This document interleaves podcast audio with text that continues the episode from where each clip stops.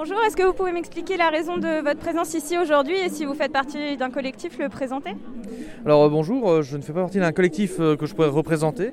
je suis ici en tant qu'artiste, je suis cinéaste et donc moi je serais plutôt là pour réclamer la rouverture des cinémas, simplement des, des lieux culturels de masse parce qu'il y a des moyens de, les ouvrir et de prendre quand même des précautions, que ça ne soit pas un cluster. Il y a plein de possibilités pour que les gens puissent de nouveau accéder à la culture sans euh, forcément les mettre en danger.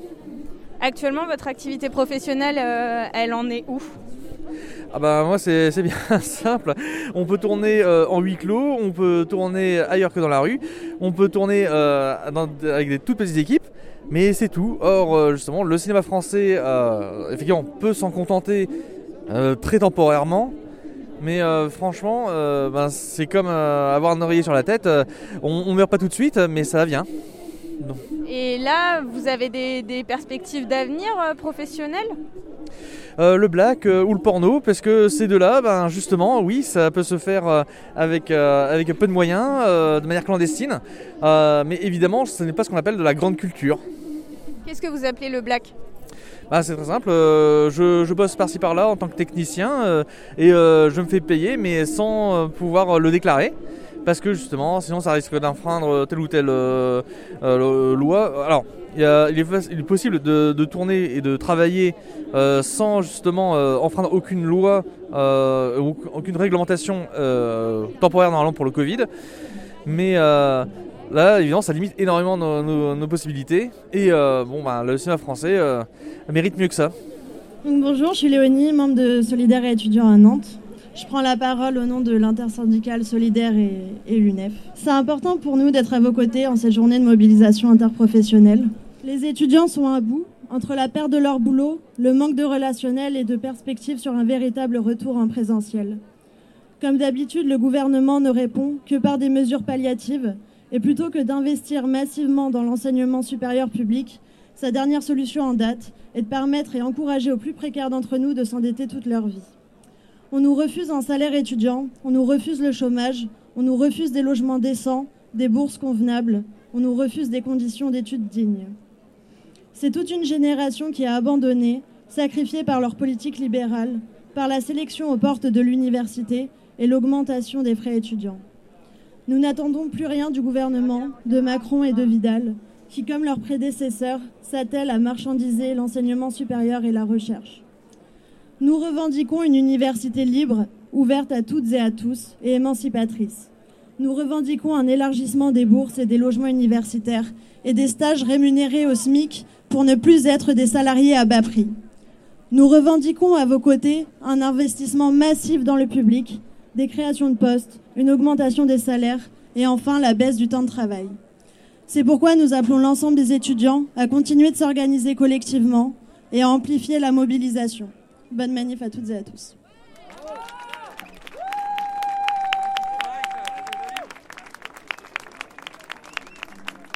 Donc on est plusieurs ici à représenter Art en grève. C'est une organisation qui rassemble de manière, euh, oui, enfin plutôt les, euh, les, artistes plasticiens, donc ce qui est sculpteur, euh, peintre et choses comme ça, par exemple, dans l'art contemporain ou dans bah, toute forme d'art plastique.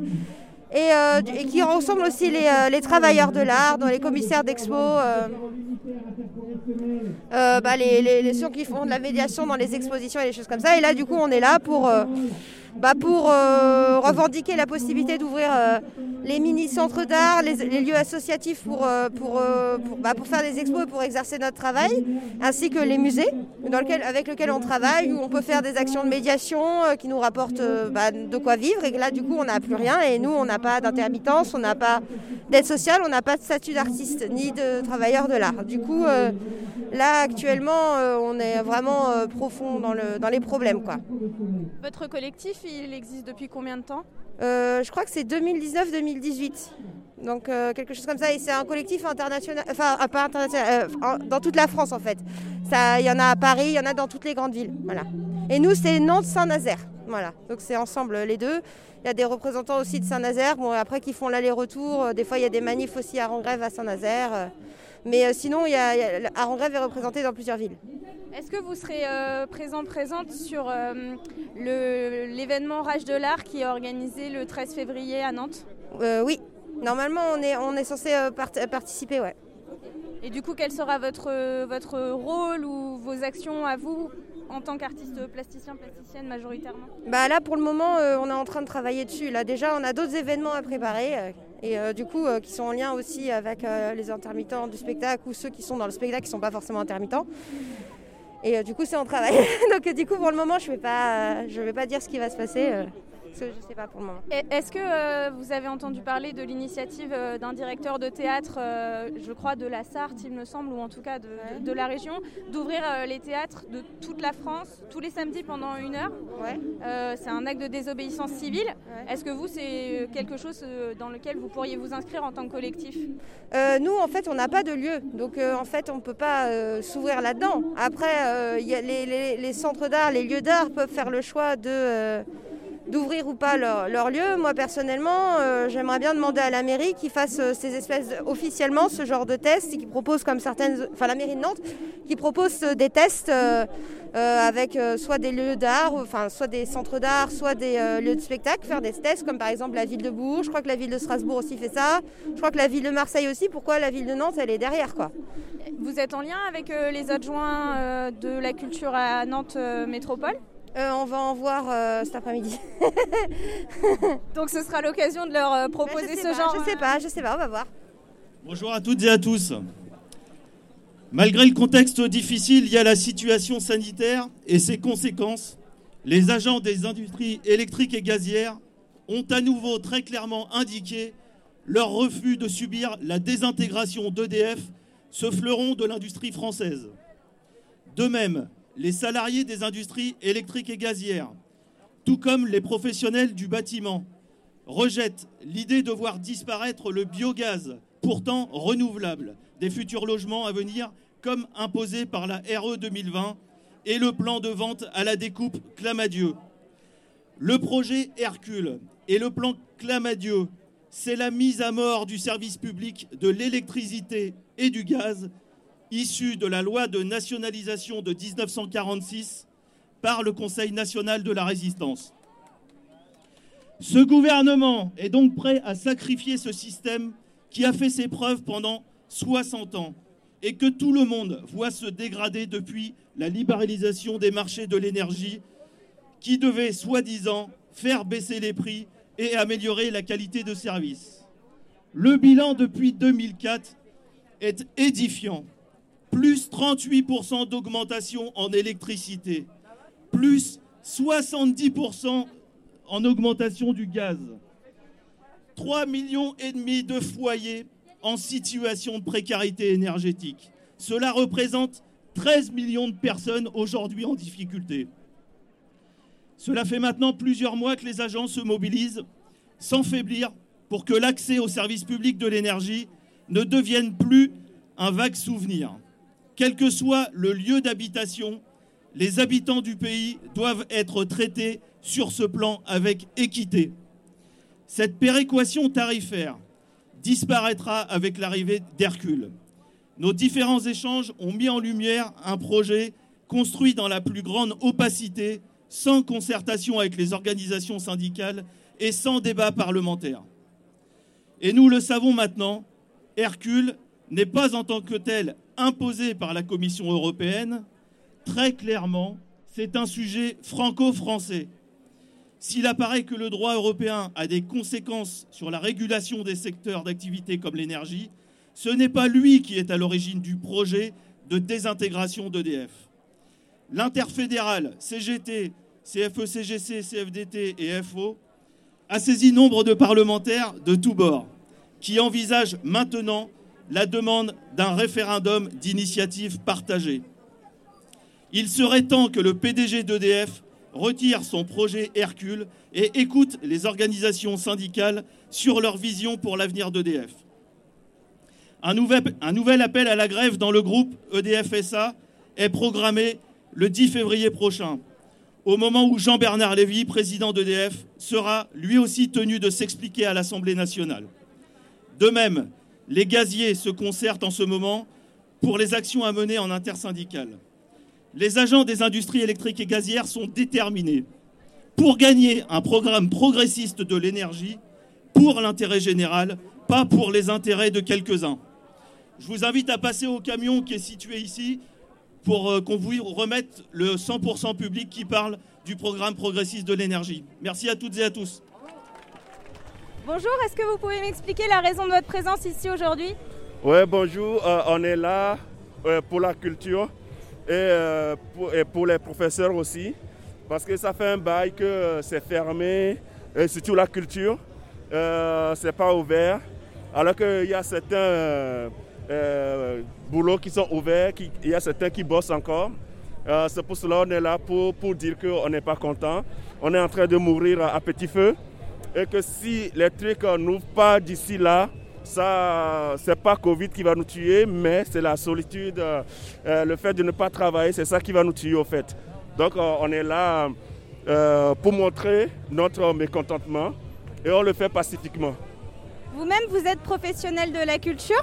Oui, je suis comédien, artiste, euh, comédien, danseur, euh, et conteur. Euh, donc, je, fais partie du corps culturel. Et ça fait combien de temps que vous n'avez pas travaillé Bon, depuis que la crise a, commencé jusqu'à maintenant. Donc, bon, moi, en plus, moi, je viens d'arriver en France fraîchement. Donc, depuis que je suis venu et la Covid est arrivée aussi. Donc ce qui fait que depuis là, je n'ai pas travaillé jusqu'à maintenant. Et je suis venu euh, pour soutenir euh, ceux qui sont là depuis quoi.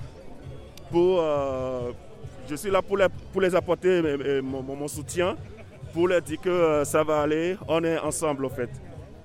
Merci. Ok, merci à vous aussi. actuellement, j'ai pas trop de taf, tu vois. Du coup, je sais pas si je suis la meilleure personne pour, pour te parler de ça. Mais en gros, c'est juste que tous les milieux de l'art sont touchés, en particulier quand tu es queer, parce que déjà quand tu es queer, tu as déjà toutes les oppressions, euh, la précarisation, euh, les LGBTQA, phobie qui sont là.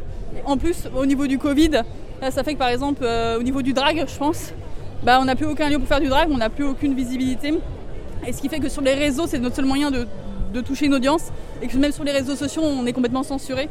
Ça fait que c'est une invisibilisation totale et que on crève plus ou moins en silence et tout le monde en a un peu rien à foutre. Moi je suis dans beaucoup de collectifs et j'aide aussi des, collectifs. Après c'est assez dur de, En fait comment dire On manque de force et je ne sais pas comment dire ça autrement que juste ouais on manque de force et qu'il faut des moyens, il faut du temps aussi.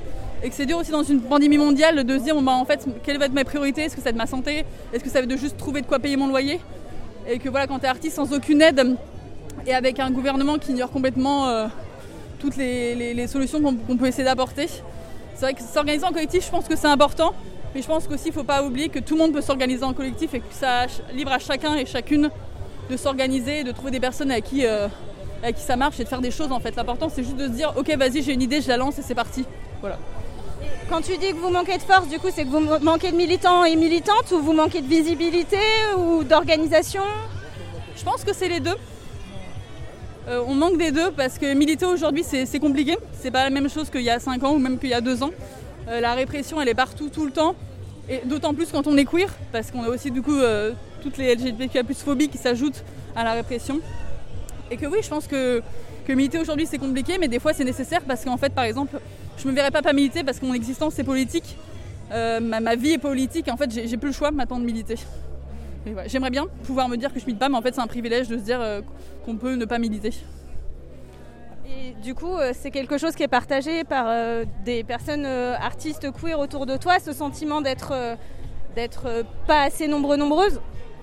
Bah en fait après, en soi on est nombreux à des artistes queer. Après, je pense que quand t'es queer, enfin, tu es forcément un peu militant, t'as pas le choix comme je disais tout à l'heure. Et que je sais, je sais pas exactement de quoi. Je pense que c'est aussi que comment dire, c'est hum, le, militantisme aujourd'hui, il n'est pas très accessible encore.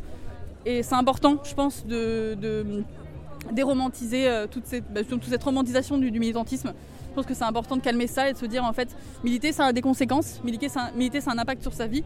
Et à quel point est-ce que moi je peux me mettre dans la lutte, à quel point est-ce que j'ai envie de donner à la lutte aussi, parce que ça prend du temps, ça prend de l'énergie, même sur la santé mentale.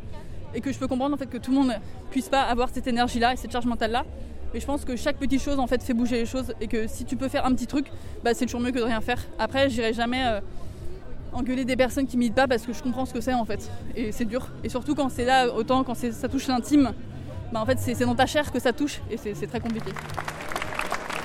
Bonjour, je suis Hervé Maigret, je représente euh, ici aussi Rage, Rage, de la danse, Rage de l'art, mais aussi le SINAVI et euh, l'intersyndical et le SINAVI, syndicat national des arts vivants, qui représente donc les, les compagnies, les petites compagnies, les plus grosses compagnies, souvent indépendantes, mais aussi euh, subventionnées. On est évidemment, on soutient complètement ce mouvement Rage de l'art et cette manifestation revendicative le 13 février. On vous invite, comme vous l'a dit euh, Laetitia, d'aller euh, sur Facebook, Instagram, vraiment pour vous inscrire, pour voir comment ça se passe. C'est vraiment important d'être là. Et si on met notre art au service d'une manifestation, c'est non pas pour tout simplement jouer, mais c'est aussi pour revendiquer avec nos, mots à nous, avec notre corps, avec notre parole, avec notre acte, que ça suffit. On veut des informations claires, et que l'économie doit repartir pour que nous vivions de, notre, de nos métiers. Merci. Je précise aussi un dernier truc, euh, Barrage de l'Art c'est une équipe et en fait on est là, si vous avez des questions, on reste là. Donc si vous voulez savoir vraiment plus de détails sur les performances, euh, voilà, on est là. Et c'est aussi un film qui sera ensuite diffusé sur les réseaux sociaux. Le but étant de rendre accessible un maximum les revendications du monde de la culture et d'en faire un objet qui puisse être pérenne et qui puisse être réutilisé par tout le monde. Donc vraiment, soyons en masse, soyons tous ensemble et voilà, si vous avez des questions, on est là.